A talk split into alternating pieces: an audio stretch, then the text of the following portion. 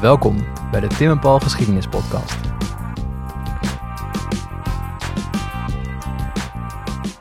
De term genocide wordt vaak gebruikt. Maar wat betekent het eigenlijk? Wat maakt iets een genocide? We gaan in gesprek met Thijs Bouwknecht, onderzoeker bij het NIOD, Instituut voor Oorlogs, Holocaust en Genocidestudies. Hij richt zich op de geschiedenis van massaal geweld en transnational justice. Hij was daarnaast ook onder andere betrokken bij het Rwanda-tribunaal. En hoe houdt hij zich nou staande als onderzoeker van deze geschiedenis?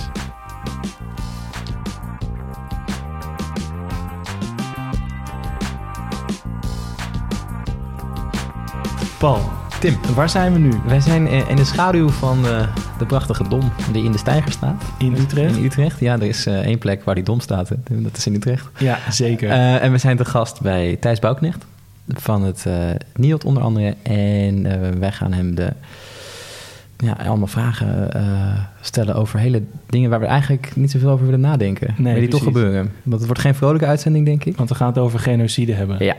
Ja, eh, dus dankjewel Thijs dat jij eh, tijd voor ons hebt gemaakt. Ik weet dat je het heel erg druk hebt. Mhm. Dus heel fijn dat je, dat je tijd voor ons, ons hebt. En laten we dan meteen beginnen met, met de vraag om even de, de context te creëren. Wat is het verschil tussen een genocide en een massamoord? Wanneer mogen we of kunnen we iets een genocide noemen? Ja, ja. Kijk, va- vaak worden de, de twee door, door elkaar gehaald. Ja. Want het eerste idee wat mensen hebben is dat het over grootschalig geweld gaat en grootschalige moorden. En eh, het eerste beeld wat dan opdoemt zijn 6 miljoen Joden in Europa in de jaren 40. Ja. Eh, de Holocaust, wat eigenlijk een van de grootste genociden is in, eh, in de geschiedenis. Ehm, dus moord is absoluut een onderdeel van genocide, maar het hoeft niet altijd genocide te zijn. Om daarmee te beginnen. Ja. Eh, wat het dan genocide maakt, is ehm, dat de daders of de dadergroep, dat kan een staat zijn, maar ook islamitische staat bijvoorbeeld, eh, die een specifiek oogmerk hebben, dat is een heel belangrijk woord, oogmerk of intentie, om een bepaalde bevolkingsgroep in zijn geheel of gedeeltelijk uit te roeien, omdat ze die specifieke groep zijn. En dan gaat het over een nationale groep, eh raciale groep, religieuze groep of een eh, etnische groep. Ehm, dus eigenlijk is het een, een racistische moord, een massamoord, ehm, die als doel heeft om een volk uit te roeien. En we hebben er ook eigenlijk een Nederlands woord voor, en dat is volkerenmoord. Oh ja. Natuurlijk, ja. En dat Ja. is eigenlijk al, legt dat al eigenlijk veel meer uit wat, wat, waar het nou om gaat. Hè? En, en genocide is eigenlijk gewoon de, de internationale term. ja, want waar komt die naam vandaan? Is het natuurlijk iets Latijns stiekem ver, ver weg waar het vandaan Ja, komt? dus, dus het is een, eh, een beetje een samenraapsel van, van het Grieks en het Latijn. Dus het gaat om genos, eh, een volk of een natie of, een- of een etnische groep. Ja. En sidere, dat Moord, betekent, toch? dat betekent Ja. gewoon moord. Ja. Ja, Ja, precies. En eh, de Poolse jurist en eh, ook linguist Rafael Lemkin heeft dat in 1944 heeft hij dat eh, woord voor het eerst gebruikt. ehm, om eigenlijk te beschrijven wat er gebeurde in Europa. Ja, dus wel echt, echt in die context van de Tweede Wereldoorlog. Is het of niet? Ja, dus, dus in de context van de oorlog aan, aan de ene kant. ehm, want dat was natuurlijk grootschalig geweld van één agressor Tegen een heel veel hele andere duidelijke landen. groep toch ook? Ja, Meer- dat, meer, dat ja. in de tweede plaats eigenlijk. Dus, dus eerst was er natuurlijk eigenlijk eh, een drang om uit te breiden en, en een groot derde, een derde rijk te stichten. En landen binnen te vallen en ehm, die uiteindelijk te koloniseren Ja. en, en te incorporeren in, eh, in het grote derde rijk. Dus dat was dan de grote, de grote oorlog, waar, waar veel landen bij betrokken waren. En een onderdeel van eh, die, die Tweede Wereldoorlog was eh, eigenlijk ook nog de massale moord op de Joodse Ja, gemeenschappen. want dat zijn eigenlijk... Dan, je hebt de overkoepelende oorlog en daarbinnen heb je dan het vakje de Ja. holocaust, zeg maar. Een Ja, van de dingen die gebeuren tijdens de... Ja. ja. Ja, want de, de Tweede Wereldoorlog was natuurlijk niet alleen maar in Europa. Nee. Nee. Eh, ook nog in Azië, daar, daar begon hij wat eerder. Ook in, eh, in Noord-Afrika, daar begon hij in 1935 met de, de inval van de Ja. Italianen in Ethiopië bijvoorbeeld. Dus het is eigenlijk een Europees fenomeen dat ehm, Hitler eigenlijk al zijn zinnen had gezet om ehm, de Joodse bevolkingsgroep eh, ten eerste gewoon te vervolgen. Ja. Ehm, en van Buiten de maatschappij te plaatsen. Precies. Ja. En hun eigenlijk ook overal de, de schuld van te geven. Economische crisis ging natuurlijk eh, aan, aan de Tweede Wereldoorlog eh, vooraf. En toch, een, toch een boeman te hebben. Ja. En dat grootschalige oorlogsgeweld, dus tussen die landen, was eigenlijk een, een heel mooi veneer voor hem om eh, uiteindelijk ook die, die moord met voorbedachte raden op de Joden eh, te gaan uitvoeren. En, eh, dus er was genocide naast eigenlijk een misdrijf van agressie, zoals we dat noemen, Ja, of ja. misdrijf tegen de menselijkheid, Ja. was dit een hele, heel specifiek element. En het ging niet alleen maar over de Joden. Uiteindelijk waren er natuurlijk ook nog andere groepen. De, de Roma en de Sinti. Precies, de- ja. ja. De Roma, de Sinti, ehm, homoseksuelen, Gehandicapten. gehandicapten. ehm, die misschien niet allemaal in de definitie passen die ik net heb genoemd. Hè? Ja, Dus zijn- is dat nou een nationale groep of ehm, Een groep. Ja. een groep, precies. En, ehm, Maar en, en heb jij, ik heb het idee dat die term genocide nu wel heel soms, of niet heel soms, soms eh, heel snel ergens opgedrukt wordt waar die misschien niet meteen passend is. Want ik weet niet of het zo is, dat is leuk om aan jou te vragen. Eh, heel vaak de Banda-eilanden, VOC, Jan-Piet Koen, 1621, ehm, wordt ook wel gepacificeerd genoemd. Dat is niet helemaal, denk ik. Herbevolking van Banda. Ja, precies. Mhm. Ja. Maar daar zat misschien wel juist echt zo'n volker, volkerenelement in, toch? Dat ze heel nadrukkelijk de lokale bevolking daar weg wilden hebben. ja, Maar is dat dan een genocide? nou, in strikt juridische zin, want genocide is een misdrijf. Ja. Ehm, niet, omdat dat misdrijf pas in 1948 door de Verenigde Naties eh, als misdrijf is geaccepteerd. Oh, en waardoor je het eigenlijk nooit met terugwerkende kracht... Exact. Ja, dus je ja, kunt ja. geen daders vervolgen van, van genocide van, eh, voor 1948. Hmm. Maar dan, sorry, maar dan, dan zijn we drie jaar na de Tweede Wereldoorlog. Ja. En die term wordt dan voor het eerst gebezigd eigenlijk in 44. Ja. Maar dan eigenlijk kan je dan dus niet met terugwerkende kracht Hitler van Hitler genocide van, van, betichten. van betichten. Nee, dus Eh, in juridische zin niet. Dus Nee. je kan eh, Hitler er, er niet zomaar voor, eh, voor vervolgen. Dat is ook niet gebeurd, hè? Nou, was hij hij was er ook dood, niet ja. meer. Maar, hij was ook dood, precies. Maar, maar maar er zijn natuurlijk wel andere mensen Ja, ja, ja. bij, bij Nuremberg. ja, zijn, zijn ja. partners in crime. Die zijn natuurlijk in voor het Nuremberg-tribunaal verschenen. En daar is het woord genocide wel een keer gebruikt. Hmm. Om, omdat Rafael Lemkin eh, dat er toch een soort van eh, in, in gefietst heeft. En eh, de Amerikaanse aanklagers die noemden dat woord wel. Maar die processen gingen eigenlijk over misdrijven tegen de vrede. Hmm. Dus dat ging over het oorlogsgeweld. En over misdrijven tegen de menselijkheid. En misdrijven tegen de menselijkheid lijkt eigenlijk heel veel op genocide. Ja. Maar Dat is niet helemaal hetzelfde. ontbeert net eigenlijk die voorbedachte raden eh, en intentie om een bepaalde bevolkingsgroep uit te roeien. Want die vind jij essentieel. Die voorbedachte raden. Dat is wel... Ehm, nou, niet ik, maar dat vindt, nee, de, dat vindt de genocideconventie. Ja. Dus, dus, dus dat is eh, de definitie die, die eigenlijk door elk land ja. onderschreven is. Want elk land is li- bijna lid van, eh, van die genocideconventie. Ook in het Nederlandse strafrecht bijvoorbeeld is, is genocide als misdrijf eh, ook in die termen omschreven. Maar eigenlijk om je vraag te beantwoorden. eh, genocide is ook wel een wetenschappelijk begrip of een eh, historisch begrip. En je kan wel kijken naar situaties eh, van voor de genocideconventie Mhm. die heel erg passen binnen de definitie. ja. Ja, maar je kan iets wel benoemen als genocide, ten, zeg maar, ach, hoewel het op dat moment niet juridisch gezien werd als, of Mhm. de term genocide natuurlijk niet bestaat. Maar Ja. je kan wel achteraf zeggen, ja, deze elementen die wij nu genocide vinden, of wij hebben dit juridisch zo bestempeld als, dat is één op één toepasselijk op Zeker. deze historische situatie voor 48. Zeker. En eh, kijk, Lemkin bedacht natuurlijk de term eh, in de context van de Holocaust. Ja. Dus als de naamgever eigenlijk dat, eh, dat feitencomplex al in zijn hoofd heeft, dat- dan kun je niet anders dan dat eh, genocide noemen. Maar bijvoorbeeld eh, de massamoord in het Otto- Ottomaanse Rijk op de Armeniërs Ja. en de Assyriërs wordt eigenlijk ook altijd wel bestempeld als een genocide. Kan je dat niet voor verder- iedereen, toch? Kan je dat iets verder contextualiseren? Wanneer was Nou, dat? je, je hebt Waar? Eigenlijk ten, ten tijde van, van de Eerste Wereldoorlog, Ja. ehm, wat natuurlijk ook massaal oorlogsgeweld was, ehm, viel ook het Ottomaanse Rijk ehm, uiteindelijk uiteen. Mhm. En er waren allerlei groepen die zich wilden afscheiden van, van het Rijk, waaronder de Armeniërs. En de Turkse staat was er op dat moment eh, niet van gediend dat, Nee, dat ze ja. dat deden. En Ja. dat ging over gevoelens van nationalisme natuurlijk. En toen is er een, eh, een grote moordcampagne op gang gezet in 1915 tegen de Armeniërs. Die, eh, die werden vermoord. En die werden ehm, eigenlijk ook. ehm, de woestijn ingedreven, Syrië voornamelijk, hè, Ja. eh, in Deir. En daar zijn naar schatting eh 1,5 miljoen mensen bij, eh, bij omgekomen. En Raphaël Lemkin in zijn werk, eh, wat je toch eigenlijk meer historisch werk kunt noemen, Ja. noemt die Armeense casus ook expliciet in zijn boek. Ja. Dus die zegt van ja, maar als we kijken naar het verleden, dan zien we toch veel meer gevallen van massaal geweld. Wat eigenlijk, waar ik mee bedoel, dat is genocide. Hm. En zo kijkt hij bijvoorbeeld ook naar het koloniale geweld van eh, Duitsland In Congo. Namibië. Oh, sorry. Monique. Ja, ja, België. Congo Ja, komt, komt, België. daar, komt daarvoor nog. Die, Ja. die noemt hij overigens eh, ook in zijn boek, in de, in de Congo-Vrijstaat. eh, Ja.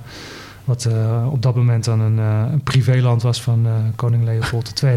Zo idioot als je nou over een privéland... Maar maak ja, je verhaal en, af, en ja. daar kwamen 10 miljoen mensen eh, eh, naar schatting bij om. Ehm, maar Na- Namibië was eigenlijk nog een, eh, een, een meer exemplarisch eh, Hmm. geval van genocide, omdat eh, de Duitse bevelhebber van het leger, ehm, generaal Lothar van Trotta, op een gegeven moment met een eh, vernichtingsbevel komt. Dus die heeft een stuk papier waarop staat dat alle herero, dat is het volk waar die zich tegen richtte, eh, als de donder het land moesten verlaten of anders zouden ze vermoord worden. Nou, er zijn er ongeveer 60.000 vermoord tussen 1904 en, en 1907, Hm. 1908. En veel mensen zijn ook wederom eh, de Kalahari-woestijn ingedreven, dus die zijn, er, die zijn er ook omgekomen. Dus dat zijn allemaal historische voorbeelden. En je kunt eigenlijk teruggaan ehm, naar welke tijdsbestek je Hmm. ook maar wilt. Eh, je had het net over Banda. Ja. Uh, daar, daar heb je eigenlijk twee groepen die tegenover elkaar staan. Um, je hebt de kolonisten die komen, die willen het gebied innemen, die willen dat zuiveren. Precies, ja. Daar komen mensen tegen in opstand. Dus de lokale bevolking uh, in dit geval. Dat was overigens ook zo in, uh, in Namibië. En dan gaat de kolonisator over tot moord op die mensen. En ja, op zich was het natuurlijk geen staat, dus dan is het moeilijk om te spreken van een nationale groep. Ja. Maar ze zijn toch zeker wel een etnische groep. En Ja. ook belangrijk is in de ogen van de daders op dat moment ook een raciale groep. Mm, We spreken in die tijd natuurlijk heel veel, was er heel veel racisme en werd er gedacht in termen van ras. Ja. En, En daarmee de- natuurlijk ook gewoon een superieur, een beter ras, een minderwaardig ras. En wij zijn dan beter. En wij Precies. hebben het recht om jou hier dit eiland af, af te trappen. Ja, Of, of weg te sturen. Ja. Wat overigens ook, ook een onderdeel kan zijn van genocide. Hm. Dus je hebt het gedwongen verplaatsen van een hele bevolkingsgroep van de ene plek naar de andere plek. Dus je hoeft niet per se te moorden. Hm.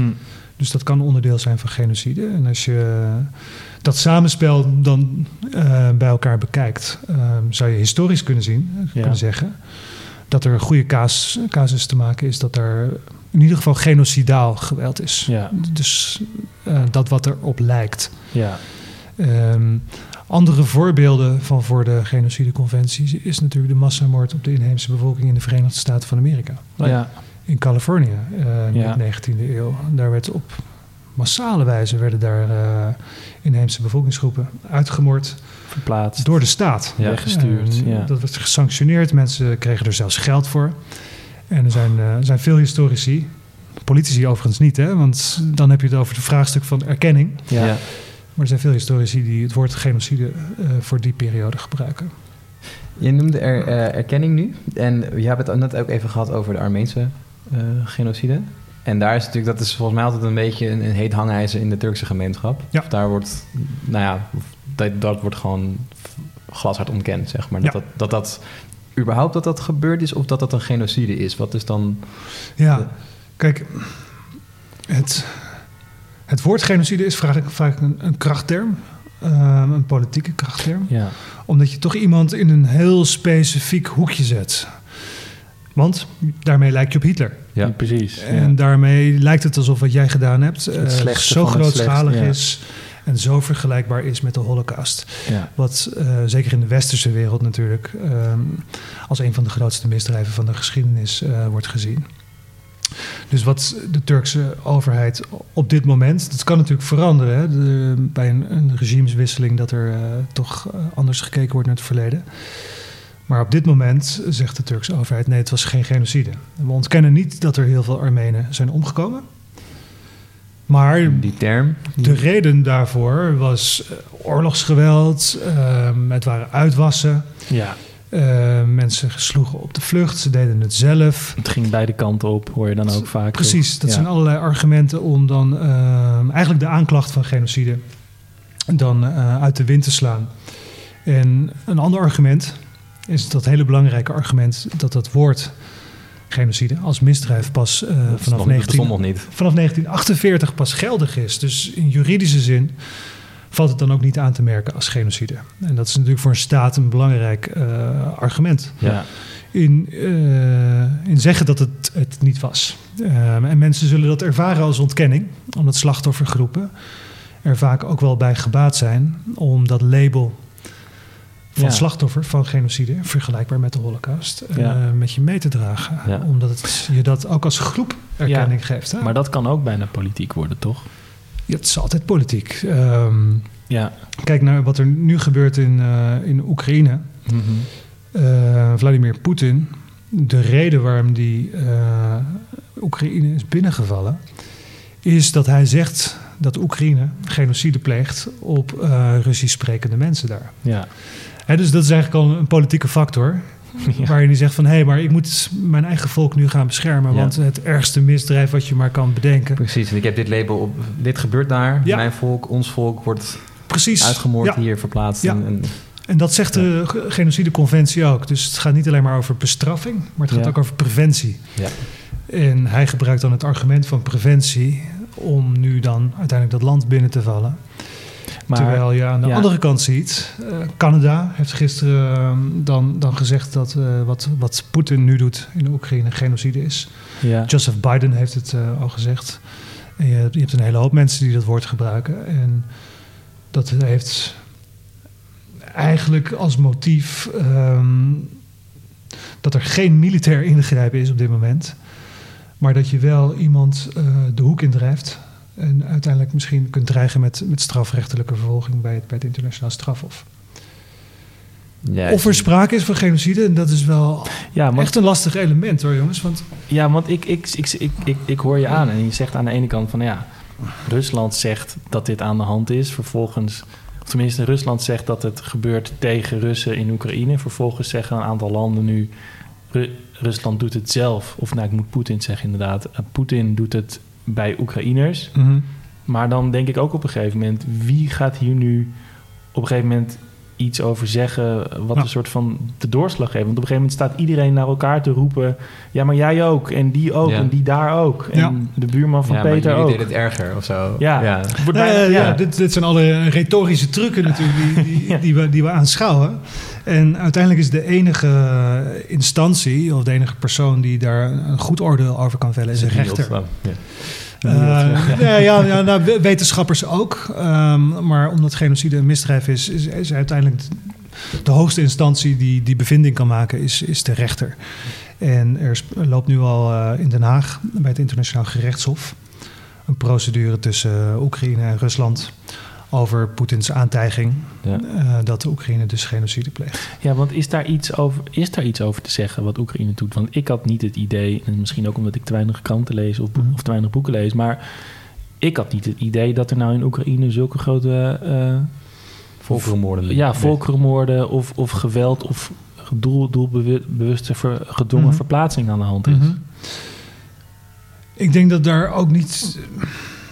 Dat er weinig aanleiding toe is om, om dat aannemelijk te maken. En zoals ik al zei, het gerechtshof eh, buigt zich nu over die zaak. En, Mhm. en kijkt ook van wat brengen de partijen nou in eh, aan, aan bewijsmateriaal. Ja, aan, aan argumenten, Rusland werkt ja. niet mee. Eh, dus dat, dat, nee, maar dat, dat zegt natuurlijk ook al wat. Ja. Eh, Poetin maakt wel de aantijging dat Oekraïne genocide pleegt, maar, maar levert niet het bewijs. Ja, want je zou dan juist denken van dan kom je met zoveel mogelijk bewijs. Tuurlijk. Ja. Het was van, hé, hey, ik beschuldig jou, Tim, van genocide en ik heb hier al mijn bewijsmateriaal daarvoor. Ja, hier is. Ja. Ja, dat heb je gedaan. En daarmee Ja. de kous Ja. af, zeg maar. Ja. Ja, dus het is echt eh, voor de bühne en, en, en, een, en een propagandamiddel Ja. om, te- om gewoon grootschalig geweld te, te legitimeren.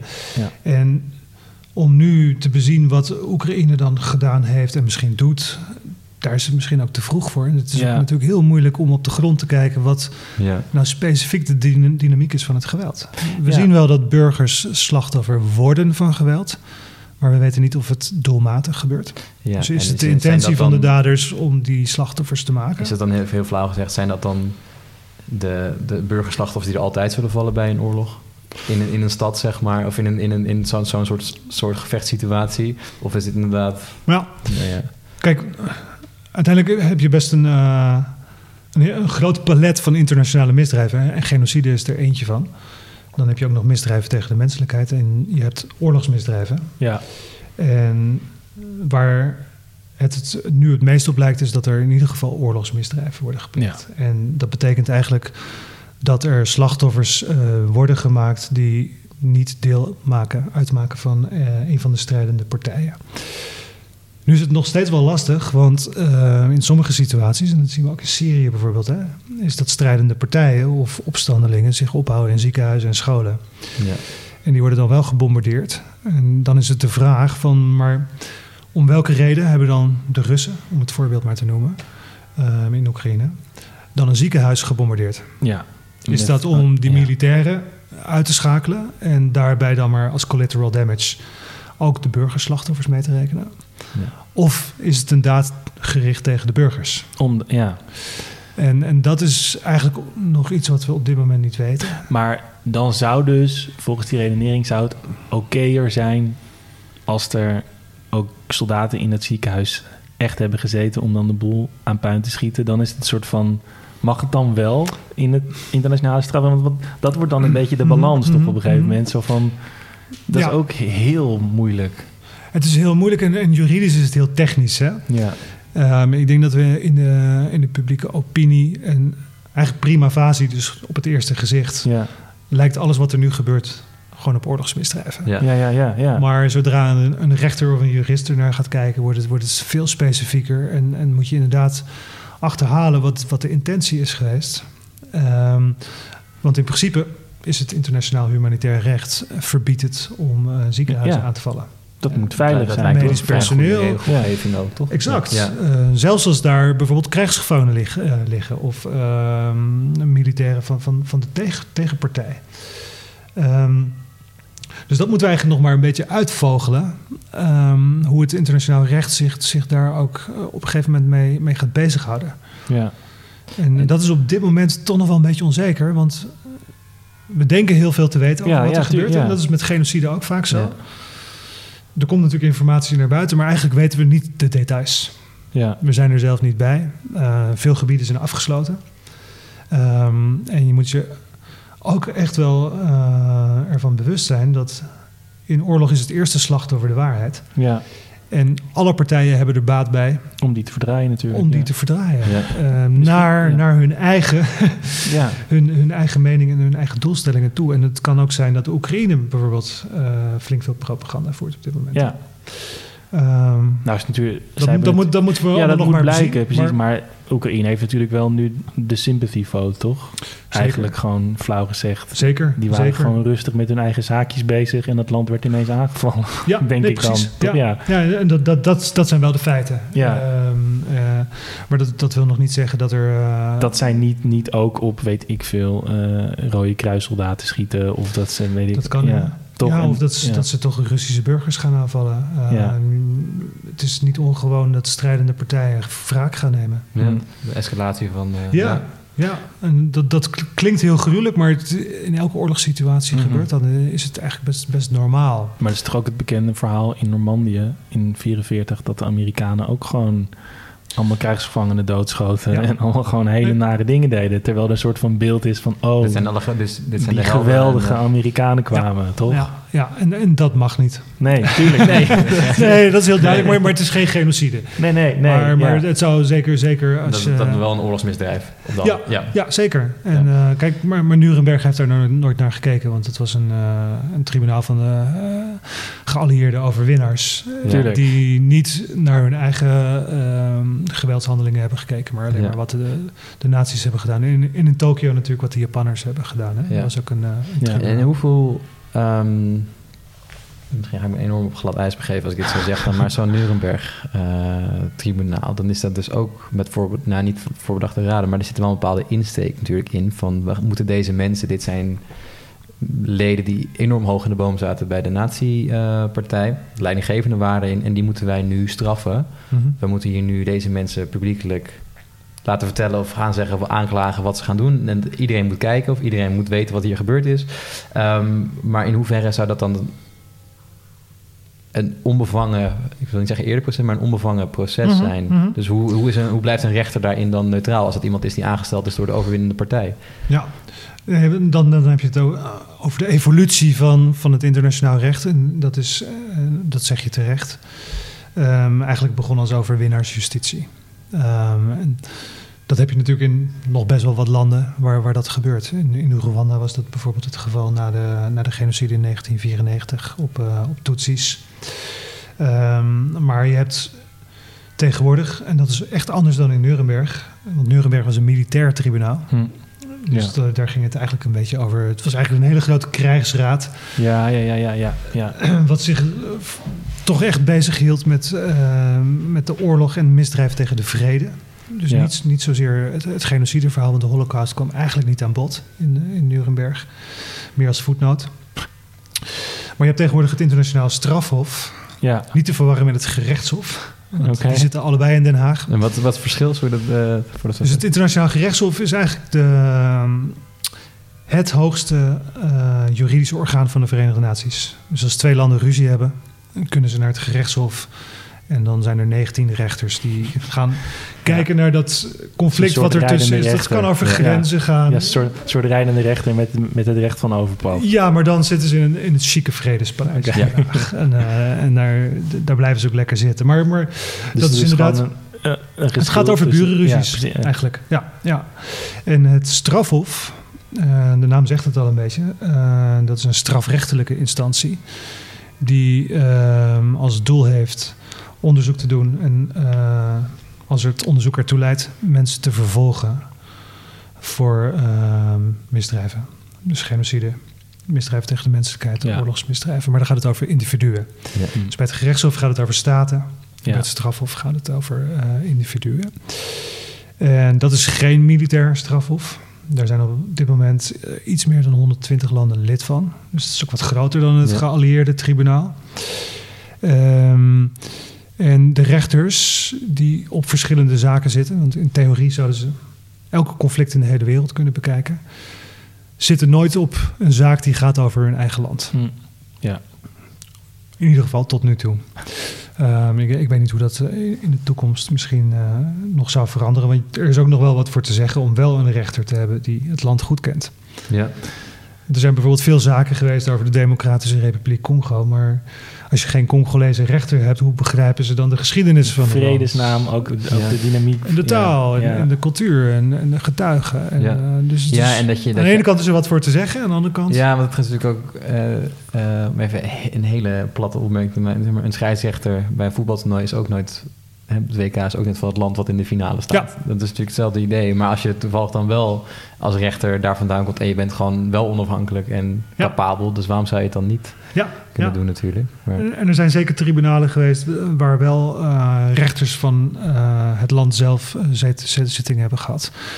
Ehm, een ander voorbeeld van, van, van een genocide is bijvoorbeeld wat er gebeurd is onder de, het regime van de Rode Khmer. In Cambodja tussen 1975 en eh, 1979. Waar ook, naar schatting dan, eh, 1,7 miljoen mensen bij, bij zijn omgekomen. Daar werd in, eh, in 2006 ook een tribunaal voor opgericht. In Phnom Penh, in Hm. Cambodja. Maar eh, daar zitten Cambodjaanse rechters naast de internationale rechters. Dus daar is, daar is, het, daar is het gemengd. ja. Ja. Ehm, wat er in Cambodja wel toe leidde, dat eh, de overheid die er nu zit, of de regering zou ik maar zeggen, die geleid wordt door Hun Sen, is voormalig, zelf een voormalige rode Khmer, Khmer, ja. Ehm, veel invloed uitoefent op, eh, op die nationale staf. En dat is Eh, ook wel kwalijk natuurlijk. Dat is ook kwalijk, want dan Ja. heb je toch echt eh, selectieve justitie. Ik ben wel even benieuwd naar, ehm het is een beetje een stapje hoor, maar wat je net zei was dat de waarheid vaak sneuvelt in een oor- oorlogssituatie. Jij was zelf bij het tribunaal betrokken ehm, over de Rwanda-genocide. Heb je daar... eh, hoe werkte dat? Hoe, hoe, hoe gaat zoiets? Ja. Ik kan me voorstellen dat er dan een aantal mensen worden, worden aangewezen... en Ja. dan begint het te vergaderen of zo. Gaan mensen horen? Hoe, ga je, hoe, hoe begin je zo'n zo'n onderzoek? Ja, In de grote lijnmacht. Ja, Hoe- nee, zeker. zeker. Kijk, eh, kijk, het Rwanda-tribunaal werd in 1994 opgericht door de Verenigde Naties, door de, door de Veiligheidsraad. Drie maanden nadat de genocide in eh, 1994 eh, gestopt werd. Is dat niet heel snel? Is dat een beetje normaal? Of? Nou, dat, is, dat kan normaal zijn. Ehm, maar als je toch een beetje kijkt naar, naar de wereldgeschiedenis, ehm, is het ook wel bijzonder. Want voor de meeste conflicten komt er geen tribunaal. Ja, Er is geen Syrië-tribunaal. Nee. Er is geen Sudan-tribunaal. Er is geen tribunaal voor Myanmar. eh, geen tribunaal voor de Oeigoeren in, eh, in China. Dus ja. misschien is het juist een uitzondering. Ehm, dus dat ging snel. Ehm, maar er waren ook in, eh, in zo'n 100 dagen naar schatting eh, tussen de vijf- 500.000 en een miljoen mensen vermoord. Dus Ja. het was ook echt extreem grootschalig en nog sneller dan de Holocaust, als je, als je een beetje, een, beetje een, een berekening maakt. Ehm, en wat dat tribunaal dan uiteindelijk deed, dat was eigenlijk al pas, pas een jaar nadien, Hm. ehm, was eh, onderzoekers naar Rwanda sturen. Om in ieder geval het plaatsdelict te gaan bekijken. Ehm, maar er was op dat moment ook al wel heel erg duidelijk wie er achter de genocide zat. Dus er was een tijdelijke regering die aangesteld werd in, eh, in, eh, in april. En die zat er tot juli. Dat is de periode van de genocide. Hmm, ja. Dus die waren eigenlijk al eh, schuldig bij default. Ja. Dus die waren. Die, stonden, die hingen al op een bordje, zou ik maar zeggen, zoals je dat in, eh in politieseries ziet. Ja. ja. ja, je hoeft En- niet op zoek te gaan naar de dader dan. Want dat is wel heel duidelijk wie dat zijn. Ja. Ja. maar je moet op zoek gaan naar bewijs. Ja. En dat, is, dat was zeker in Rwanda wel een grote uitdaging. ja. Uh, we hebben het al heel even gehad over Nuremberg. Maar in, in Nuremberg was het bewijsmateriaal tegen de nazi's... was het materiaal dat ze zelf hadden ver- vergaard en eh, zelf hadden gemaakt. Die hadden een gigantische bureaucratie. Ja, natuurlijk. Die hielden alles bij. Ja. Ja. en de Rwandezen hadden niks. Ja. Dus, dus dat materiaal was er sowieso al niet. Ehm, dus het hele onderzoek eh, bij dat tribunaal werd eigenlijk gesteund, of er werd steun gezocht in eh, getuigenverklaringen. Hm. Dus voornamelijk van slachtoffers, maar ook wel mededaders of ehm, daders uit het wat, wat lagere kader die tegen hun, eh, hun superieuren eh, wilden verklaren. Ehm, dus zo werden de zaken gemaakt. Die eh, getuigen kwamen dan ook op zitting en worden dan, hoe zeg je dat? Eh, onderworpen Oh, aan een, eh, aan een kruisverhoor. Eh, Ja. Het Rwanda-tribunaal werkte op het Anglo-Saxische systeem. ja. Dus een aanklager heeft een, heel groot document met allerlei aanklachten... en die verkoopt eigenlijk een verhaal aan de rechter. Ja. En die zoekt eigenlijk getuigenissen die dat verhaal dan substantiëren. ja. En dan heb je de verdediging, die zit daar tegenover. Die kan ook getuigen oproepen om een ander verhaal te vertellen. ja. Ehm, en dan zitten er de drie rechters... Eigenlijk net zoals de, de voetbalscheidsrechters. ja. Die wegen die twee verhalen tegen elkaar af. Ja. En die bepalen dan of iemand schuldig is of, eh, of niet schuldig. Dus een extreem complex, ehm, extreem complexe situatie. ehm, omdat ook in Rwanda was er niet alleen genocide. Maar die genocide vond plaats eigenlijk in de context van een burgeroorlog die vier jaar duurde. ja. En wat je ziet dat het Rwanda-tribunaal heeft gedaan, is dat ze eigenlijk die oorlog niet hebben bekeken, maar alleen maar de genocide. Ja, want nog even voor mijn begrip. Die oorlog ging tussen twee eh, volkeren binnen Rwanda, toch? Ja. Of, ja. Dat, dat is de simpele uitleg. Ja. Dus Rwanda is, is een heel klein landje. ehm, waar, waar Rwandezen wonen. ja. En die zijn ehm, onder het juk van het kolonialisme, eerst de Duitsers, eh, daarna eh, de Belgen. Onder, overigens onder de auspiciën van de Volkerenbond en de Verenigde Naties. ja. Zijn die onderverdeeld in bepaalde bevolkingsgroepen. Hmm. Ehm, Hutus, Tutsis en, en Twa. Ehm, eigenlijk geïnspireerd door raciaal denken. Terwijl die mensen eigenlijk dezelfde taal hebben, dezelfde cultuur, dezelfde Er zitten geen, geschiedenis. grote grenzen tussen. Het is nee. eigenlijk een, een soort van artificiële eh, identificatie van, van groepen binnen die samenleving. Wauw. En Dat gebeurde in de jaren 30, maar het werd wel geïnstitutionaliseerd. Dus dat betekende dat in de algemene administratie van het land iedereen in zijn paspoort Hutu, Tutsi of... Hutu, ja. Tutsi of Twa had. En dat was ook onveranderlijk. Dus op een gegeven moment werd het wel Bepalend natuurlijk. institutionele werkelijkheid. En ontleende mensen daar ook eh, politieke macht aan af. Dus de Tutsi waren de minderheid. Me- Meestal wordt het geschat op zo'n 15 De Hutus waren dan 84% En ehm, de Twa 1. Ja, En voor de onafhankelijkheid in, in 1962 waren de Tutsis, dus de minderheid, altijd aan de macht geweest. Totdat de Belgen dachten van, nou ja, we gaan straks dat land onafhankelijkheid geven, dus we gaan nu de Hutus maar steunen. Omdat ze de meerderheid zijn, als de verkiezingen komen, winnen ze toch. ja, Dus eigenlijk is in de jaren 50 is het, het zaadje al geplant ja. Van eh, twee groepen die eigenlijk niet echt bestaan. Ja, Ja. dat is een lijp, man. Maar Ja, en misschien ook niet... politiek tegen elkaar worden uitgespeeld. maar misschien niet eens hele andere politieke idealen hebben, toch? Dat hoeft niet per se zo te zijn dan. Nee, kijk, en het ideaal in die tijd was in de eerste plaats onafhankelijkheid van, van België. Ja. Maar ook voor de Hutus zeker, want die, die leefden eh, onder de Tutsi-heerschappij dan eh, ja, toch wel een beetje als keutenboeren. In, in een soort van halve, halve slavernij. Dat het voor hen een grote bevrijding was ja, om dan toch aan de macht te komen. Ehm, en dat leidde in die tijd tot heel veel geweld. hm. Dus de Tutsis werden uit alle prominente posities gezet, eh, vluchten naar het buitenland, voornamelijk naar Oeganda. ja, En eh, de Hutus eh, namen eigenlijk de macht over. En jarenlang, en zeker tot, tot in de jaren tachtig, hebben die Tutsis zich dan weer georganiseerd in een diaspora. ja, En voornamelijk in Oeganda. Ehm, en die wilden op een gegeven moment terugkeren. op zich best logisch, toch? Op zich best logisch, ook bezien in eh, de context van die tijd. Ja, Ehm, er was grote overbevolking in al die landen. Er werd veel eh, gediscrimineerd in Oeganda tegen Tutsis. Dus eigenlijk hadden ze ook geen andere uitweg. Dus toen zijn ze in 1990 ehm gewapende hand zijn ze Rwanda binnengevallen. Mm. En er zaten overigens ook Hutus bij hoor.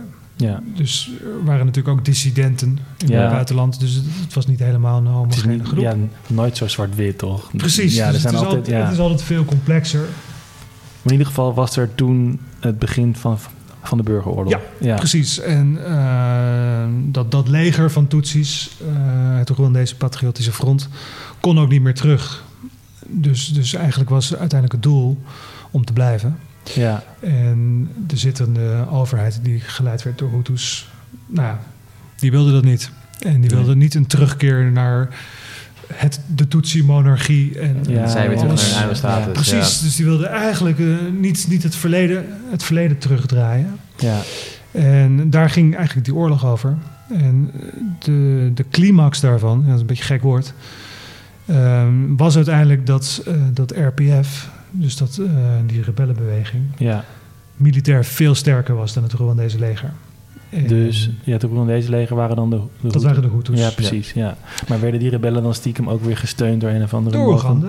Ja, die Ja. dacht lekker Ja, die om... waren- Zijn die, Ja. ja, dan zijn die uit ons land weg. die waren extreem goed gedisciplineerd en hadden natuurlijk een missie. Ja, ja. om te blijven. En eh, toen heeft uiteindelijk de, de Hutu-overheid, of mensen binnen die overheid, hebben toen de strategie bedacht om dan maar Tutsi-burgers uit te moorden.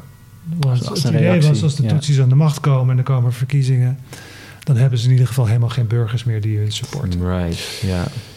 Maar, maar daar raak je denk ik meteen aan waar we het aan, aan het begin over hadden. Dat er dus echt zo'n soort doelmatigheid in zit. Dat er dus van tevoren Mhm. bedacht is. Ja. Zo van, als die verkiezingen komt, eh, ja, komen...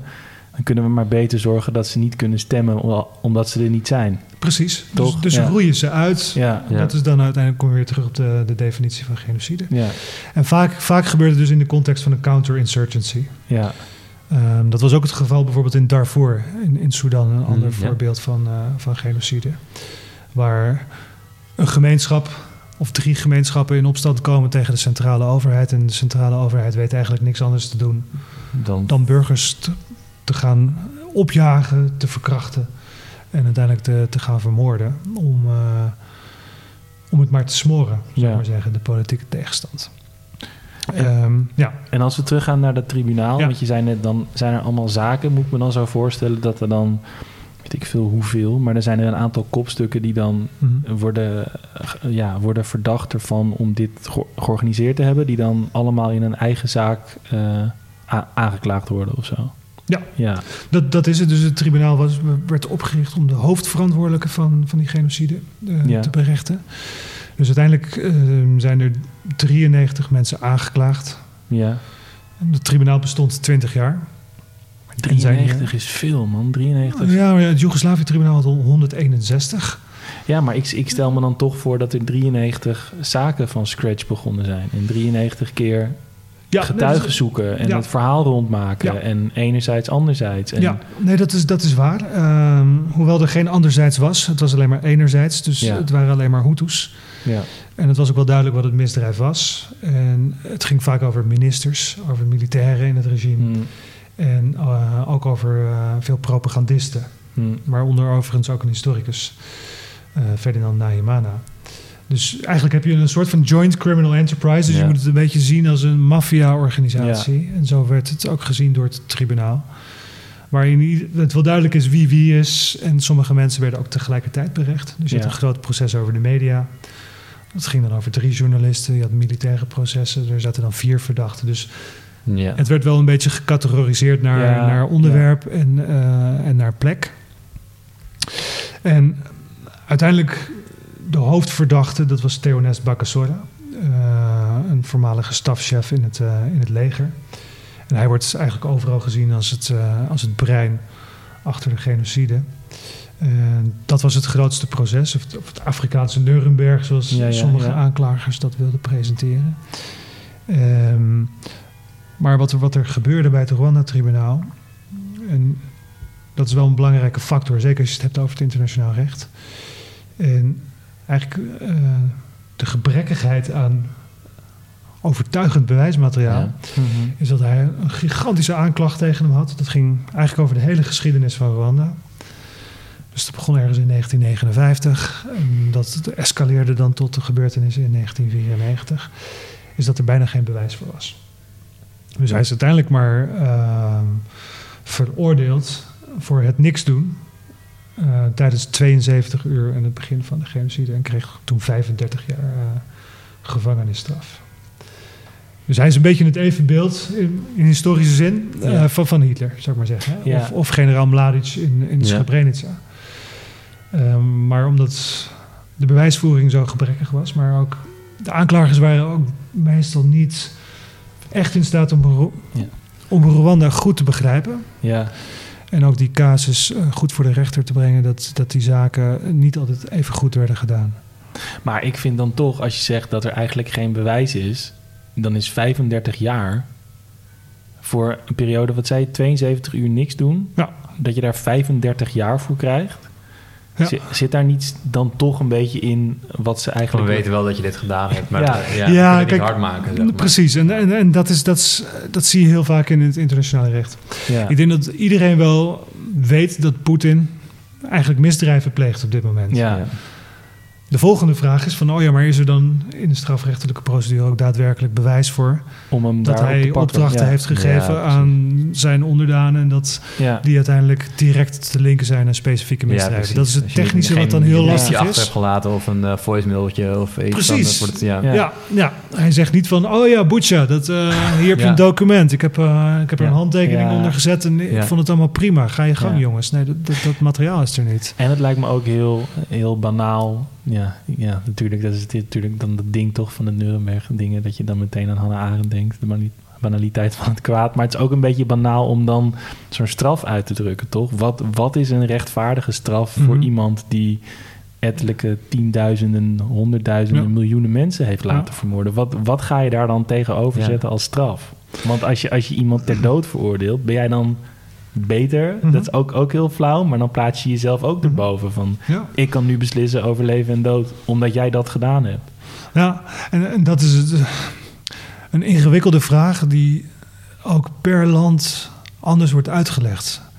Als internationale gemeenschap zijn we tegen de doodstraf. Ja, Dus daarom hebben die internationale tribunalen gevangenisstraffen. Ja. Ja. Het hoogste, hoogste wat je kunt krijgen is levenslang. En er zijn ook veel mensen bij het Rwanda-tribunaal die levenslang hebben gekregen, overigens hoor. ja, Ehm, en er zijn ook mensen vrijgesproken Dus, dus eh, daar heb je wel een soort van ehm, fair trial standaard. Het werkt wel, wil je zeggen. Toch dat je wel... Het begint te werken, want het internationaal strafrecht is heel jong. Ja, Oké. ja, Het is- ja, Het bestaat sinds, sinds, sinds 1993 met de ja, oprichting je- van het Joegoslavië-tribunaal. Dus eh, Ja, maar, ons rechtssysteem hier in Nederland is eeuwen oud. ja, nee, maar, nee, maar als je zo suggereert dat er ook mensen zijn vrijgesproken... er zijn mensen die, die levenslang hebben gehad... dan krijg, krijg ik wel de indruk dat mensen wel een eerlijk proces krijgen. Niet een, een of ander showproces. We weten dat je het hebt, gedaan, dus krijg je dit. Ja, daar, daar is wel... Daar gaat wat tijd overheen. Oké, Dus in de eerste processen werden de hoogste straffen opgelegd en, en vaak aan wat lager geplaatste mensen. Omdat het, ja, het waren de eerste zaken, het was genocide, het was heel heftig. En de Ja, internationale gemeenschap wilde ook een statement Ja. maken van, ja, dit, dit, dit kan echt niet, Ja. jongens. En dit is, ja, dit moeten we op z'n hardst eh, kunnen bestraffen en, en dat doen we met levenslang. En later, als er wat meer inzicht is in de, in de complexiteit van wat er dan gebeurd is en ook het bewijsmateriaal, zijn de mensen die daarna vervolgd zijn ehm, misschien eerlijker berecht of ze Hmm. hadden betere verdediging. ja, maar ook- ook ja, heel belangrijk, Meer hè? tijd en meer, eh, ja.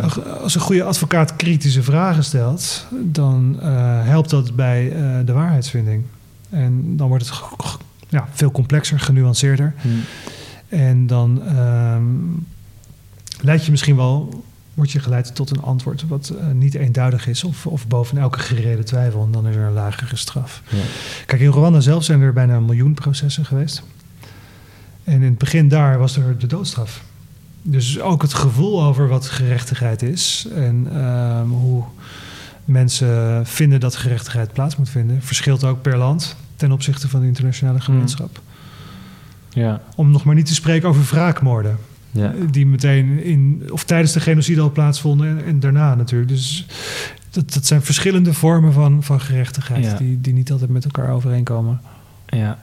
En dat is, als ik het goed begreep, dat ook een beetje waar jouw recente onderzoek over gaat. Toch? Dus hoe, ga, hoe is de situatie na een genocide in de Ja. beleving, of in de ja, collectief geheugen, moet ik dat zo, eh, Ja. zo noemen? Van hoe gaat een land om met de erfenis van wat ze zelf gedaan hebben eigenlijk? Mhm. Ja, dat, dat heet met een heel lelijk woord, het heet dat transitional justice. Dat is alleen maar een anglicisme voor. Eh, sommige mensen noemen het ook wel overgangsjustitie of, of overgangsrecht in het Nederlands. Maar dat is eigenlijk de, groot, de grote vraag, en die speelt natuurlijk al eeuwen, is hoe gaan samenlevingen om met grootschalig geweld of repressie of ehm, een, een niet-democratische samenleving. Ehm, en er zijn tal van vormen voor bedacht eh, in de loop van de geschiedenis. Ehm, amnestie is, is een groot voorbeeld ervan. Niks doen. Ja. Ja, zand erover en, en we gaan door. Ehm, We moeten het land samen opbouwen. ja, ja, ja, ja, dat is eh, gewoon een politieke strategie. Ja. Ehm, zeker in landen waar bijvoorbeeld een burgeroorlog is geweest en waar iedereen vuile handen heeft. Ja. ja, als iedereen... Ga je dan over ja. tot berechting, dan zit het hele land in het gevang. Dat is dan eh, misschien niet de juiste Ja, daar keuze. mag je nooit meer over praten. Dat- Ja, ja. ja. of als je kijkt naar Spanje onder Franco, daar heeft gewoon jarenlang het, het veneer van de stilte overheen gehangen. Ja. En dat begint eigenlijk pas eh, sinds een jaar of vijf. Be- Beginnen juristen daar, daar eens naar te kijken en worden, wordt, de- wordt de wet veranderd. Om, om toch nabestaanden eh, of slachtoffers eh, toch nog aan het woord te laten. Of in ieder geval hun de mogelijkheid te geven Ja, om die- erachter te komen waar hun geliefde Ja, begraven Ja, want liggen, ik kan me voorstellen, zeg maar, op een heel meta politiek niveau van ja, oké, we hebben het niet meer over dat hier eh, dit en dat gebeurd is. Dus, want we moeten de fabrieken moeten weer gaan werken en we moeten productie Mhm. draaien, we moeten weer verder met ons leven. Maar dat wil niet zeggen dat, dat jij je kinderen kwijt bent geraakt in, die, in een burgeroorlog of dat je daar dan ook maar meteen overheen bent natuurlijk. Dus dat, dat, dat sleept natuurlijk ook Zeker, zeker. generaties misschien voort van wat is er gebeurd met Ja, die en die. ik bedoel, eh, kijk naar het recente onderzoek wat het NIOD heeft gedaan eh, naar het Nederlands militaire optreden in, in Indonesië. Indonesië, ja. in de jaren 40. Kijk naar wat eh, nu een Belgische parlementaire commissie eh, doet in zaken haar koloniale verleden Ja. in, in Congo, Rwanda, Burundi. Dat gaat terug tot 1884, conferentie van Berlijn. Ja. Ehm, kijk naar eh, de Black Lives Matter eh, beweging. Dat gaat over de slavernij. Nou, wanneer is de slavernij begonnen, jongens? dat, dat gaat, heel erg, Ja. gaat heel erg lang terug. Ja. Ehm, en het heeft alles te maken met hoe mensen zich op dit moment voelen. Maar ook wie ze willen zijn. En welke plaats ze hebben in de samenleving. En Dus die omgang met het verleden is niet iets wat meteen, meteen al belangrijk is. Maar, maar soms inderdaad ook generaties later pas Ja. omdat je sommige gevallen van massaal geweld hebben geleid tot voortdurend historisch onrecht. Ja. En uitsluiting. Ja. Ehm, kijk naar de Verenigde Staten, waar het toch nog steeds problematisch is als het gaat over burgerrechten voor bijvoorbeeld zwarte bevolking. Ja. Ja. En over heeft populatie van, van zwarte ja. mensen in gevangenissen. En, eh, Ja. Dus die nasleep, die- nou ja, het is misschien niet eens een nasleep, het is nog steeds gaande. Ja, precies. Ja, het was een, Eh, ja, ik ga zeggen, was het maar een ja. nasleep, maar dat, dat is... Ja, ja. En, en in jouw onderzoek kijk je dan ook, dat vind ik dan een interessante casus, naar Srebrenica en zeg maar de Nederlandse rol daarin? Want dat is wel een Ja. soort van hele unieke situatie, toch? Klopt. Dat er een, ja. ik denk wel, geen ge- genocide aan de hand is. Mhm. En dat het Nederlandse leger daar dan bij was en eigenlijk niks kon doen. Mhm. En daarmee ook een actieve, doch passieve rol in de, die hele toestand had. Ja, door Mhm. passief te zijn, zijn ze eigenlijk actief. Precies, Dit- toch? Ja. Ja, en dat is natuurlijk een hele delicate kwestie, ehm, omdat eh, die Nederlandse militairen opereerden daar eh, uit hoofden van de Verenigde Naties. Ehm, in, in een hele complexe situatie, ehm, waarin misschien iedereen slachtoffer is geworden van eh, de Bosnische Serviërs, die uiteindelijk die hele enclave hebben overgenomen. En iedereen heeft gedwongen om te zwichten. Ja, Ehm, en met als doel eh, de Bosnische mannen en, en jongens eh, te Uit- vermoorden. ja, uit- en, ja, en, en ja. wat ook gebeurd is. En, en zij hebben natuurlijk ehm, op de een of andere manier de mensen, militairen die daar zitten, eh, kunnen, kunnen, kunnen overrompelen en, en overpraten. Ja. En, er was ehm, misschien niet voldoende steun vanuit de Verenigde Naties. Het is natuurlijk heel complex, hè? Ehm, en Maar- om het dan nog niet eens maar te hebben over de, de schuldvraag en, en de vraag van wie is er dan verantwoordelijk voor, Ja. wat, voor wat er gebeurd is. Maar, maar als jij kijkt naar in je on- onderzoek naar de omgang met zo'n erfenis, dan lijkt me die casus ook super interessant. Als, Ja, als dus Ja. Nederland eigenlijk, wat Paul ook zei, door passief te zijn actief werd op een bepaalde manier. Want het is te makkelijk om, om, om te zeggen dat ze niks, niks Mhm. gedaan hebben. Want Mhm. het was wat jij ook, ook terecht zegt, een soort complex aan ja. Heel veel omstandigheden. Mhm. Maar feit is volgens mij wel dat er mensen daar waren die daar stonden voor dat hek. Mhm. Wisten wat er ging gebeuren, Ja. maar niks konden doen of zo. Ja, en, maar, maar dat is denk ik een beetje de valkuil van, van eh, het onderzoeken van, van massaal geweld en de nasleep daarvan. Zeker als historicus, omdat eh, die niet gaat over de vraag van wie is er verantwoordelijk voor wat er gebeurd is. Eh, je probeert zoveel mogelijk de situatie te bezien, Ja, de, fe- de feiten te bekijken, eh, die, die te analyseren en daar, ik denk, meer, meerdere antwoorden op te formuleren. En dat, dat is wel de complexiteit van de omgang met het verleden, want eh, die, die kan niet eh, zwart op wit zijn. nee. Hè, voor de Bosniaken is het overduidelijk dat er genocide was. Radko Mladic is, is hoofdverantwoordelijk. Milosevic staat er behalve. Maar de Nederlanders hebben ook niet meegewerkt om, om die misdaad tegen hen eh, tegen te gaan. Ja. En ze hebben misschien zelfs wel geholpen. Hè? Ja. Door, het, door het scheiden van, van mannen en vrouwen. Dus voor hen is het een hele andere vraag dan bijvoorbeeld voor de Dutchbatters die daar zaten. Ja. Die zullen een ander verhaal vertellen.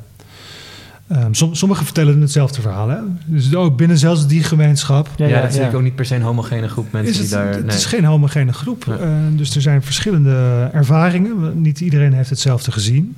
Hm. Niet iedereen heeft hetzelfde gedaan. Ehm, op persoonlijk niveau, nou ja, dat weten jullie zelf ook. je- mensen gaan Ook om met, met leed ja, of ja. trauma. Of eh, het gaat uit met je vriendin. Ja, Ja, de een gaat er beter mee om dan, Ja. dan ja de maar, ander. maar het is nu toch ook al hoe, hoe Paul en ik dit gesprek ervaren hebben, is al compleet anders. Ja. Ja. Toch, dat is al een Ja. eigen visie op wat Ja. er gebeurd is. Laat staan op zo'n moment. Precies, dus, dus, dus als je kijkt naar die eh, omgang met het verleden, denk ik dat, het, eh, dat je gewoon moet kijken naar multiperspectiviteit. Hm. Van, van wat zijn nou de verschillende ervaringen? En hoe gaan verschillende groepen ermee om? Ehm, plus dan heb je ook nog de staat, eh, een, andere entiteit. Ja. Dus, dus de Nederlandse staat, ook in strafprocedures, heeft altijd ontkend eh, ook aansprakelijk hè, te zijn voor wat er dan gebeurd is. Een rechter heeft anders bepaald. Ja. Dus ook overigens maar voor een bepaald percentage, wat, wat toch, toch een vreemde bevinding is. Want wie is er nou 15% verantwoordelijk voor genocide? Maar dat Ja. is dan Ja. wat, wat de rechter dan eh Maar- heeft maar- berekend. Maar dat, dat, heeft, dat is toch zo'n soort... sch- Die schuldvraag heeft toch ook altijd met eh, vervolgstappen te maken, of niet? Zo van, als, als, als Nederland voor het merendeel verantwoordelijk is geweest... meer dan 50%, dan kunnen er toch ook schadeclaims komen? Of dan kan toch ook iemand zeggen... Ja. ja ik, En die zijn, die zijn er ook geweest. Hè? Dus, dus er zijn strafzaken geweest, oh nee, civiele zaken, waarin ehm nabestaanden, moet ik zeggen, en eh, ook een slachtoffer, eh, een zaak hebben aangespannen tegen de Nederlandse staat. Was dat ook met de Rawagede? Is dat ook? Dat is Indonesië. Oh, ja, ja, ja, maar, dat, dat, is een voorbeeld van vergelijkbaar. zo'n... eh, ja. Dat is vergelijkbaar. En toen ging het over nabestaanden. Ja. hm, Eh, maar ook in volgende generaties, dus, dus zelfs, zelfs nog complexer. hm, Eh, in Nederland had je in ieder geval het geval van eh, een dochter, wiens vader uiteindelijk eh, van de compound is gestuurd en is vermoord. ja. En, en nou ja, dat is tot de hoogste rechter gekomen en daar heeft de Nederlandse staat dan schadevergoeding eh, voor moeten betalen. Ja. Ja, Dus het, heeft, het kan een financiële consequentie hebben als, als een eiser dat eist. ja, Maar het is toch ook, Eh, denk ik, maar het de, gaat de, ook- De, de stigma of de, de, überhaupt dat je wordt aangewezen als Ja. medeplichtig aan...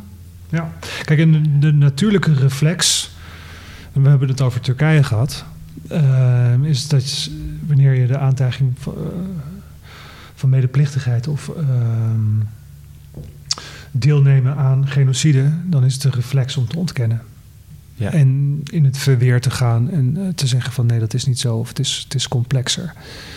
Ehm, en dat is wel, zeker in de westerse samenleving, waar, waar het recht, zou ik maar zeggen, dus het strafrecht of het civiele recht, vaak wordt gezien als een van de, de ultieme manieren om om te gaan met het verleden en, en gerechtigheid te Mhm. zoeken. En dat is natuurlijk niet in alle samenlevingen zo. ja. Nee. Ehm, veel maar- samenlevingen hebben bijvoorbeeld waarheids- en verzoeningscommissies. Die zijn er niet meteen op geënt om daders in, eh, in, de- in de Ja, gevangenis te straffen, eh, ja. Precies, om te straffen. Dus die hebben dan liever eerst de waarheid boven tafel.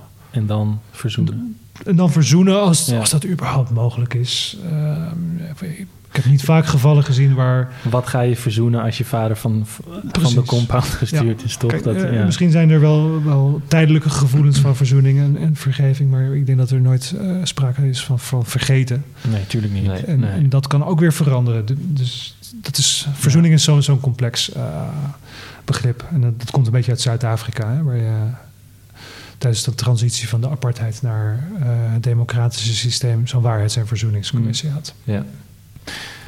Paul, we zijn alweer bijna een uur onderweg. Dat is mijn vaste quote. Ja. Ehm, ik, ik kan nog wel verder, maar... Ja, ik we ook, moeten maar- denk ik Het is ook vrijdagavond en Ja. eh Thijs zit hier ook maar met ons.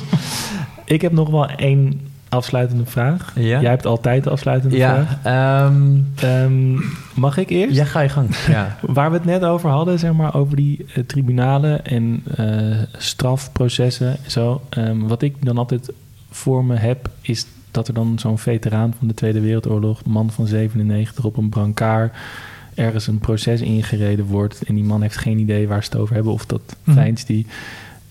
Ik ben heel benieuwd hoe jij daar naar kijkt. Ja. Want ik heb toch ook het, ik voel me dan ook altijd heel ongemakkelijk worden. Dat ik denk, die man gaat toch volgend jaar dood. Ja. En wat is hier nu de toegevoegde waarde aan? En ook als je, maar ik snap het ook als in zo'n proces wat je net vertelde, vooral de misschien meer de architecten of de, wat mensen, de mensen die wat hoger in de boom zitten berecht worden. Hoe, hoe, hoe kijk je daarnaar? Mhm. Wat, wat zie jij als, als de toegevoegde waarde van zo'n proces van iemand van achter in de 90? Ja. Nee, kijk, volgens mij noem je het voorbeeld van eh, John Dem Demjanjuk Ja, in, in ja, ja. Duitsland. Ik ben ook bij het proces geweest, dus ik heb hem in, in zijn bed zien liggen. Ehm, overigens leek het er ook op dat hij echt niet echt ziek was. Dat, Nee, ja, dat ook een precies. soort dat van is gevaar. Ja, ja. En, en hij stond natuurlijk terecht voor de, voor de moord, of de betrokkenheid bij de moord op, eh, op 26.000 mensen. Nou, dat is niet niets. Nee. Ehm, in dat proces waren er uh, dus medeklagers. En dat proces werd echt gedragen door slachtoffers die gerechtigheid wilden zien. En voor hen heeft het zin. Ja, precies. Ja. Dus ik denk dat dat, dat, Ja, maar dat- een belangrijke factor is. Ehm, Maar dat is misschien het alles, alles bepalende antwoord. Als dat voor die Ja. mensen zin heeft. Wie en het heeft alleen maar zin ja. als er veroordeling komt. Ja. Want als er vrijspraak komt, dan eh, ontstaat er ongeluk. En eh, Ja. Ja, desperatie. die, ja, die, Ja. die aanklagers, die van die slachtoffers, of de naam staan Ja. dan nu natuurlijk, Precies. dan, die zitten dan van ja, nou oké, Maar, Ja. maar, waarom, was het dan. Ja. maar waarom wordt zo iemand misschien dan de meer uitvoerders niet eerder in zo'n proces eh berecht? Want dat is misschien dan ook wat, wat ik er, zeg maar, Mhm. het ongemak wat ik voel. Dat ik denk, we zijn nu zoveel jaar verder. Ehm, ja, voor die mensen heeft, heeft het zin, maar Mhm. Nee, kijk. Sorry, ik heb een hik. tijd om te stoppen. Nee, nee, nee, zeker niet. Ehm, kijk, vaak zijn daders niet altijd gewoon beschikbaar. Dat, dat, is, dat is één factor. Ehm, of ze zijn heel lang op de vlucht en ehm, mensen denken dat ze dood zijn. Hmm. Of er is een, eh, een regime aan de macht dat gewoon niet geïnteresseerd is in, in vervolging. Eh, kijk, in Cambodja noemde het, begon het tribunaal pas in 2006, terwijl Ja. de misdrijven ge- gepleegd werden in de, in de jaren 70. En daar zijn alleen maar opa's eh Ja, berecht. ja. Hè? Dus, dus het, het hoogste kader van, van die Khmer Rouge. Ehm, en, en er zijn toch mensen in die samenleving die dat eh, aanvaarden als een vorm van gerechtigheid. Hmm. En misschien ook als erkenning als slachtoffer. Ja. Zeker als een, er een genocideveroordeling komt. Ehm, en, en ook misschien wel dat het bijdraagt aan de waarheidsvinding. ja. Dus mensen weten wel wat er gebeurd is, maar ze vinden het eigenlijk nog zwaarwegender als een rechter dat ook nog eens een keer zegt. Ja. En, en daar zijn stempel op zet. Van, ja, Bekrachtigd. Ja. we hebben er nu nog eens heel goed naar gekeken. We hebben alle kanten van het verhaal gehoord. Maar we- we zijn wel van mening dat dit gebeurd is. Hmm. En dat schrijven we op in het vonnis. En mensen kunnen daar toch, toch wat uithalen als ze zo'n vonnis lezen overigens. Hè? Want soms zijn die 2500 Ja. pagina's. in- ja, als zo'n dossier ingewikkelde taal. ja. Dus, dus, nou ja, goed, daar kun je nog wel wat vragen bij stellen. Maar ehm, Heeft hij heeft die Demaniuk uh, straf gekregen? Dat weet ik eigenlijk helemaal niet. Is hij veroordeeld? hij, is, hij is veroordeeld, maar eh, nu moet je er maar niet op nee, vastpinnen. doe- nee, nee. Maar ik geloof dat eh, vanwege zijn leeftijd en zijn gezondheid veroordeeld is, maar vrijgelaten. Ah, ja. Dus Dus je hebt trouwens een hele mooie documentaire over op eh, Netflix. oké, die The Devil Next Door eh, heet die. Daar, daar vind je het antwoord. Oké. Cliffhanger voor de luisteraar. Maar, maar om nog, nog één Ja. voorbeeld te noemen, want eh, ik vind, ik vind het wel echt een, een, een leuke en, en belangrijke vraag. Is dat eh, die omgang met het verleden ook niet altijd even zichtbaar is. Hm. Ehm, ik ben de afgelopen twee of drie weken ben ik eh, bij het gerechtshof geweest in Den Haag. Dus de normale Nederlandse rechtbank. En daar was ik bij een proces tegen een eh, Nederlandse Ethiopiër. Die uiteindelijk nog eh, vervolgd werd voor massamoord in Ethiopië in 1978. En dan kan je denken van oké, maar waarom, waarom nu nog? Ja, Eh, 50 jaar later. Waarom in Ja. Nederland? Wie, Mhm. is er bij dat proces? Wie, wie heeft er dan, eh, dan wat aan? Maar dan zie je wel dat de belangrijkste getuigen in, in zijn zaak waren ook zijn slachtoffers. En eh, dat waren voornamelijk slachtoffers van marteling. En marteling is echt een extreem traumatiserend misdrijf als je dat eh, hebt, hebt ondervonden. Maar die kwamen op zitting. Hm. En die mochten hun verhaal doen. Die mogen Ja. gebruik maken van hun spreekrecht. Dat doen ze dan ook. En daar hebben ze voor zichzelf in ieder geval wat aan. Ehm, hoe je dan uit die ervaring uiteindelijk komt, dat is dan een tweede vraag. Want eh, de verdachte in dit proces is, eh, is 68, heeft zware longkanker, gaat dood. En de verwachting was dat hij toch op zijn sterfbed zou, zou gaan toegeven dan wat hij had gedaan. Maar dat deed hij niet. Dus, dus soms kan het ook nog wel een, een desillusie zijn. En, en kom je uit zo'n ervaring met, met best wel wat frustratie en, en boosheid. Omdat Ja. je misschien wel van de rechter erkenning krijgt, Maar niet van de persoon. maar niet van de, van de dader zelf. Dat hij zegt van ja, ik was het, ik heb het gedaan. En ik vind het verschrikkelijk. En, eh, dat mensen, voor sommige mensen, dat het makkelijker maakt om, eh, met zichzelf verder te leven. Ja, Omdat ze dan toch ook van... Ja, dat ze eh, weten dat ze niet gek zijn. Dat ze niet van, dit was wat... Ja, Ja, dit- nee, precies. Ja, dat, dat is ook een belangrijke factor, denk Ja. ik. Ja, ja. Ehm, als ik dan de laatste zeker. Vraag... Ik ga hem eigenlijk ik heb hem, ik ga hem van jou stelen. Want we hebben een tijd geleden hebben wij eh, met Bart van der Boom eh, een interview gehad. Over, dat ging over de, de Joodse Raad. Ja. En toen stelde jij de vraag van... Als je dan bezig bent met dit onderwerp... Elke dag zo'n beetje. En je bent een boek aan het schrijven. En dan ben je elke dag aan dit onderzoek aan, aan het doen. Over de meest godschuwelijke dingen die mensen elkaar aandoen. Ja. En jij hebt hier in het afgelopen uur een aantal voorbeelden gegeven Aha. van... Het is een beetje alle nare dingen die mensen elkaar kunnen aan hebben gedaan. Ja. En ehm, hoe zie jij mensen nu? hoe kijk je naar de mensheid? Heb je daar nog... eh, wat, wat, wat moeten we? Want, Wat, wat je, laatste vraag. Ja. Heb, je, heb je nog twee uur? Eh, ja, maar even in twee zinnen... eh Ja, jouw visie nog leven. wel een Maar van- vervolg hierop. ja. als je eh, elke dag hiermee bezig bent en je gaat naar dit soort wat je net vertelde, Mhm. eh, je gaat naar, naar het gerechtshof en je Mhm. zit in het tribunaal en je ziet, je hoort al die. Dit is niet alleen nog dan, hè, daar heb je nog bij de, de, de, de- echt het eh, academisch historisch onderzoek naar de Holocaust, dan, Ja.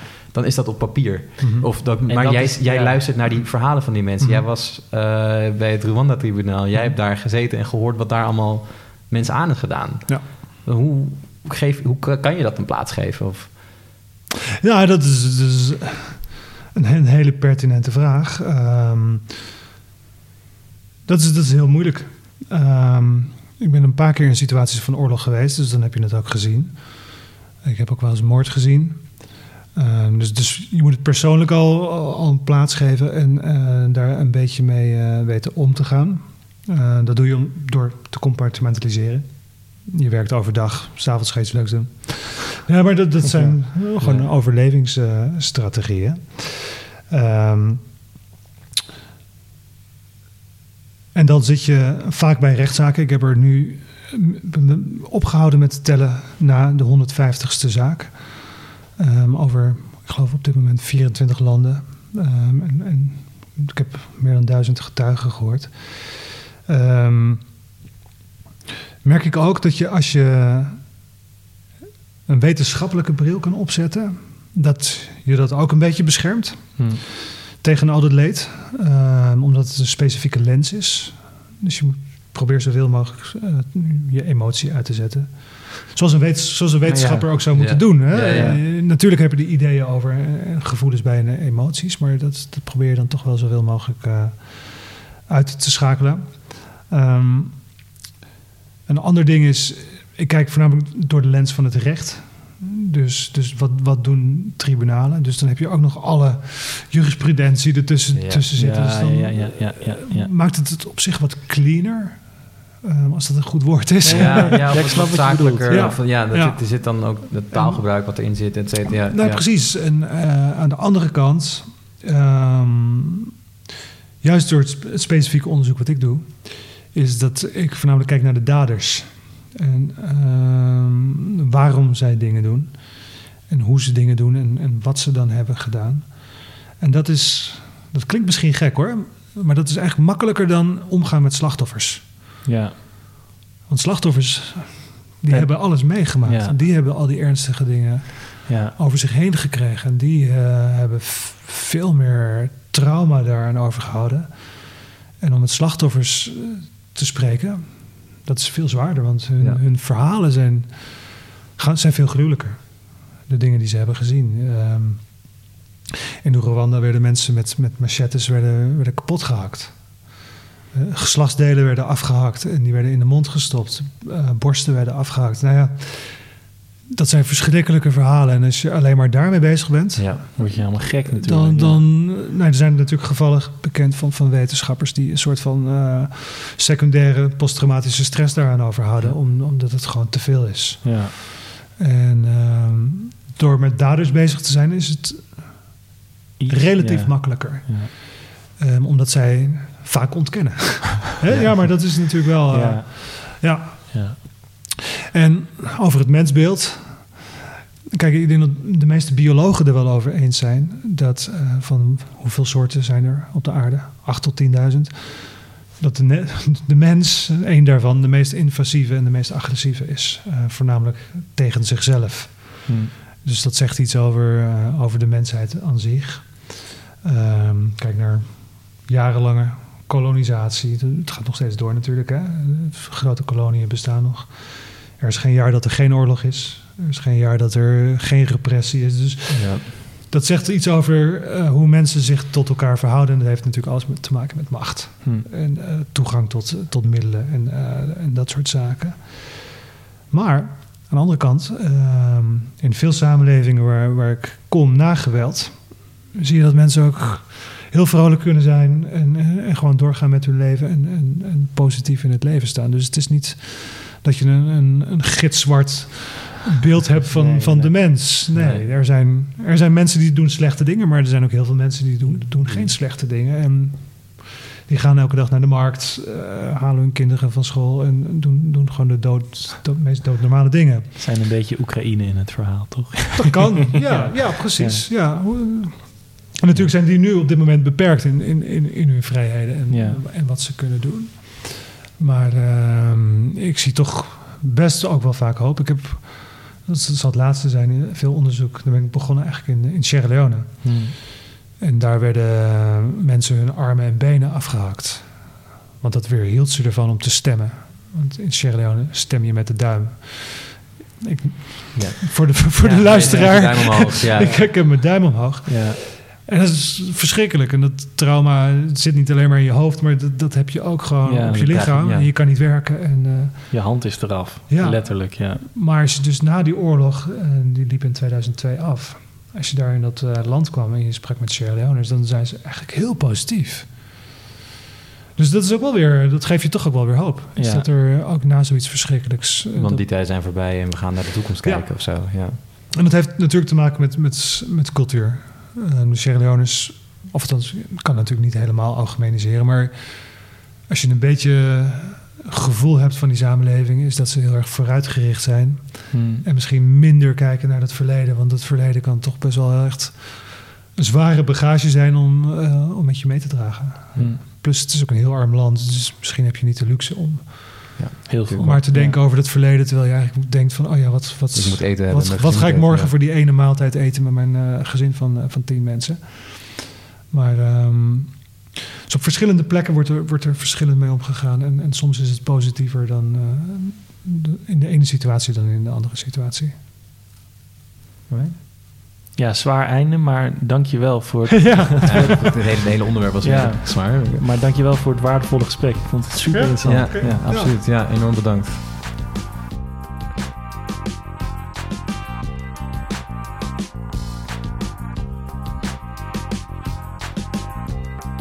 Je luisterde naar de Tim en Paul Geschiedenis Podcast. Een onafhankelijke podcast van Tim Streefkerk en Paul de Jong. Met muziek van Mart Jenninga. Vond je dit nou een interessant verhaal? Laat dan een recensie achter. Dat wordt zeer gewaardeerd. En vergeet ons ook niet te volgen via Instagram of Facebook. En mis je een onderwerp? Contacteer ons dan via de socials of stuur gewoon een ouderwets mailtje naar info.geschiedenispodcast.nl. Groetjes thuis.